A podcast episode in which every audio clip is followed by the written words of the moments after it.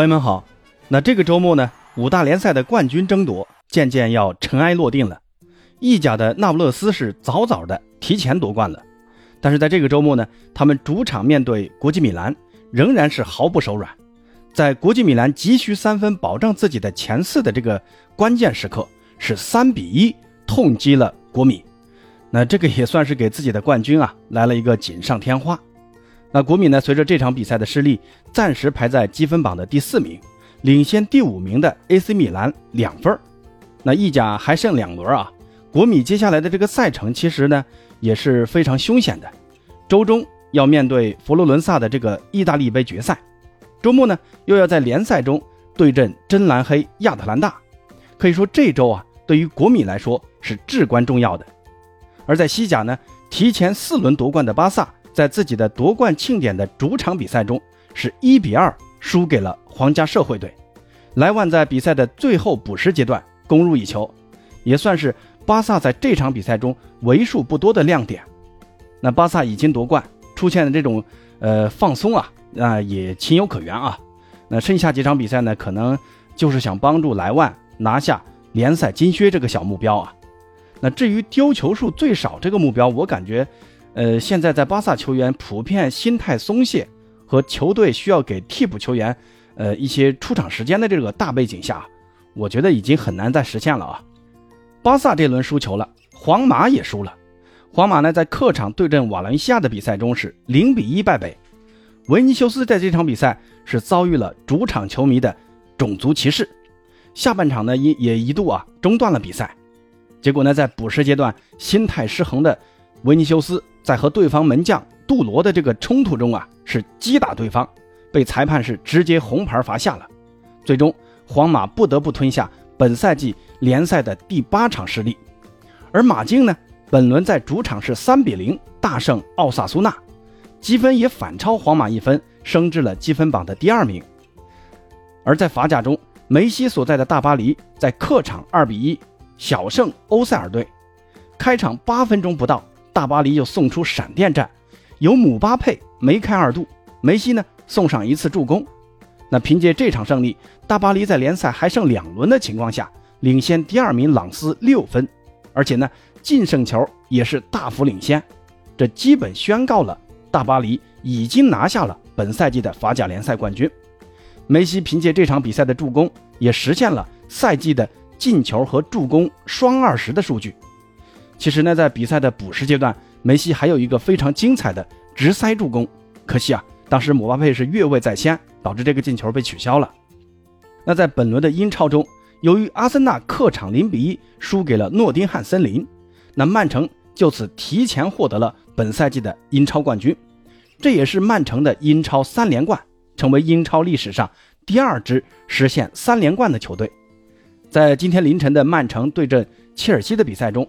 切尔西呢也是列队欢迎曼城的全队出场，那曼城啊在主场展现冠军风采，那随后几乎尽遣替补出场的曼城，在上半场由阿尔瓦雷斯打入全场唯一进球，最终帮助曼城一比零小胜切尔西。而在周六举行的联赛中，曼联在客场一比零小胜伯恩茅斯，而利物浦则是在比赛快结束的时候，由赛季结束后即将离队的菲尔米诺。攻入绝平球，一比一战平了阿斯顿维拉。那此轮过后，曼联少赛一轮，领先第五名的利物浦三分，这也基本宣告了曼联本赛季的争四成功。而热刺呢，则是在主场由哈里凯恩先入一球的情况下，被小蜜蜂布伦特福德在下半场连入三球，实现反超，最终在主场一比三败北，争四是彻底没戏了。可能啊。热刺连欧协联的资格都已经不保了，那英超的悬念估计就只剩下欧联杯的资格争夺和剩下的两个降级名额了。不过要论悬念最大的联赛啊，当属德甲。本轮德甲领头羊拜仁在主场是一比三意外败北，输给了排名第三的莱比锡红牛。这个还真是没想到啊！从不在联赛掉链子的拜仁，这次在联赛争冠的关键时刻。居然掉了链子，而随后的多特蒙德呢，在客场三比零大胜奥格斯堡，那抓住了拜仁这次送上的大好的夺冠机会。目前在积分榜上也反超拜仁，升至榜首。最后一轮，多特蒙德只要在主场战胜无欲无求的美因茨，那么他们将在本赛季终结拜仁在德甲的十一连霸。可能接下来的这句话，呃，很多的拜仁球迷不太乐意听啊。但我相信啊，多特如果真的在末轮夺冠的话，可能对于德甲还真的是一大好处。拜仁呢，也算是为自己在东窗过后的那次任性的换帅付出惨重的代价。不知道回过头再来看纳格尔斯曼的那个下课，在那个时刻真的是必须要做的吗？那拜仁本赛季的失利，那这口锅管理层必须得背上。那接下来最后一轮，拜仁球迷只能寄希望于美因茨能在威斯特法伦球场要大发神威，击败多特，那么拜仁才有一线机会。这可能也是近十年最刺激的德甲争冠的赛季了。那如果说拜仁本赛季最终真的丢冠，那也可以宣告德甲的拜仁统治时期起码要暂时终止。就像前两个赛季的意甲那样啊，尤文呢也是自己作死，让国米。终结了自己的意甲十连冠。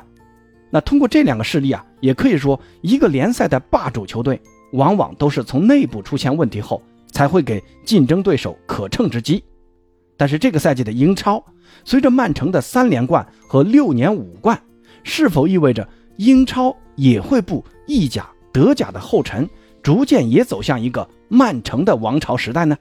那谁能在下赛季挑战曼城的霸主地位呢？那本期节目呢，就简单的和朋友们聊一聊这个话题。还是先说一下第一个话题啊，英超会走向曼城的王朝时代吗？那我先说一下我的结论啊，我认为不会。那为什么这么说啊？因为我是觉得英超不像前几年的意甲和德甲那样存在那么严重的球队的实力差距。拜仁的球员实力在德甲和其他球队之间是存在着很大的差距的。那即便球队成绩和拜仁最为接近的多特，他们的大部分主力球员到了拜仁都很难打上主力，而意甲的尤文九连冠时代，像米兰双雄、罗马双雄，那完全是不思进取，同时呢也受困于财政能力，无法和尤文相提并论。这一点呢，在双方的这个球员薪资上就可以看出差距啊。尤文球员即便是替补球员的工资，在其他意甲球队。那也都是主力级别的工资啊，但是在英超啊，你看像阿森纳、利物浦、曼联、切尔西这些球队在经济投入上并不输于曼城，而且呢，他们也可以像曼城那样，在全欧洲寻找足够优秀的人才来补充球队实力，所以在球队实力差距方面，并没有意甲尤文、德甲拜仁那样差距那么大。那也就是说，其他的争冠球队在构建球队方面是跟曼城在同一起跑线上的，只是呢，曼城在瓜迪奥拉的持续调教下，球队框架相对搭建的更早也更合理，而其他球队要么刚开始重建，要么阵容深度不够，这些改善呢，那都需要时间。那同样的，本赛季的曼城也不是不可击败的啊，像曼联啊、热刺啊，还有利物浦啊。这些强队都曾经击败过曼城，那起码也说明曼城在联赛中还做不到通杀四方，实现绝对的统治。那要想实现曼城王朝，还得看这些球队答不答应。那这个赛季曼城其实大部分时间并不是处于一个领头羊的位置啊，冬季冠军更是被阿森纳夺得，兵工厂也在积分榜领头羊的位置上坐了很多轮啊，直到赛季末期，兵工厂的一波连败。最终让出了领头羊的位置，曼城才逐渐坐稳了这个冠军。那这个呢，既是竞争对手的掉链子，那也是曼城自己稳定的发挥的作用。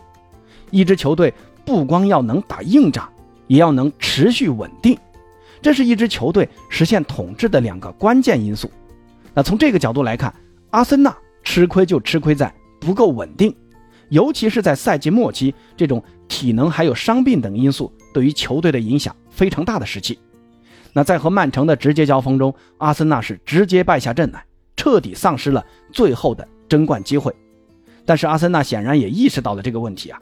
那既然吃亏在阵容深度不够，那夏天必然会在某些薄弱位置要加强人员储备，比如他们的后腰位置，比如说前锋位置。那这些位置他们也都有很明确的目标。相信加强人员储备的兵工厂在下赛季。将是曼城最大的争冠对手。而利物浦本赛季的拉胯确实没有想到，但好在啊，利物浦已经完成了锋线三叉戟的更新换代，努涅斯、加可波的到来让新的红箭三侠是即将出鞘，而夏窗在中后场的改善程度也决定了利物浦下个赛季是争四还是争冠。如果真如传闻所说的，像芒特呀，还有麦卡利斯特啊这些球员真的能签下来。那红军在下赛季将很有可能和曼城一较高下。我估计利物浦这个赛季，即便是拿下了下赛季的欧联的资格，扎叔啊，大概率会放弃这些杯赛，不管是国内的杯赛还是欧联杯，我觉得他都有可能会提前放掉，专心打联赛。那上个赛季就是因为贪心啊，什么杯赛、什么冠军都不愿意放，结果呢，导致本赛季的四大皆空。我觉得这也算是一个很深的教训啊。单线作战对于利物浦这样的球队来讲是一个很大的优势，所以中后场引援加以改善球队，并且单线作战的红军利物浦也将是挑战曼城的有力竞争者。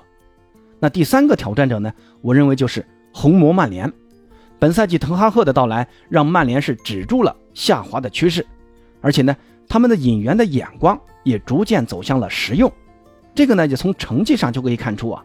曼联在本赛季的联赛中争四是基本稳了，也获得了联赛杯的冠军，在足总杯中也闯进了决赛。那这个成绩可以说滕哈赫要居首功。那到了夏天，如果曼联这支球队出售成功了，新老板在投入这一块想必也不会吝啬，在中锋、推进型中场、边卫还有门将等位置，如果曼联能全部都改善啊，那是最好的。那即便是改善一大半。对于曼联来说，那也是一个巨大的飞跃啊！而滕哈赫也可以逐渐实现自己对于球队的改善。本赛季曼联的这种防守反击的战术，可能也会逐渐走向更具观赏性的进攻足球。那下赛季的曼联有可能会逐渐露出獠牙，瞄向曼城的冠军王座。那至于呃切尔西啊、热刺啊这两支球队，呃，我觉得下赛季呃不太见得能威胁到曼城啊，因为下赛季。这两支球队肯定还是一个新帅的重建阶段，切尔西的投入这么大，但问题同样很多啊。波切蒂诺的首要任务还是要让球队能进入到前四行列，而热刺呢，问题同样很多。哈里凯恩是否真的要离开球队？球队的新任主帅又是谁？我觉得这些问题也将制约着热刺去冲击冠军。那换一个角度啊，一个王朝的坍塌，往往都是从内部开始出现问题的。曼城呢，也是存在着一些不小的隐患的，比如说哈兰德的健康，比如说球队阵容过于精简，如果遇到大规模的伤病，球队成绩该如何保障等等问题。所以呢，咱们总结一下，我个人认为，阿森纳、利物浦、曼联将在下赛季将会动摇曼城在英超的统治。曼城想要在英超建立属于自己的王朝，我认为非常困难。那大家觉得曼城会建立自己的王朝吗？欢迎在评论区告诉八哥，咱们下期再见。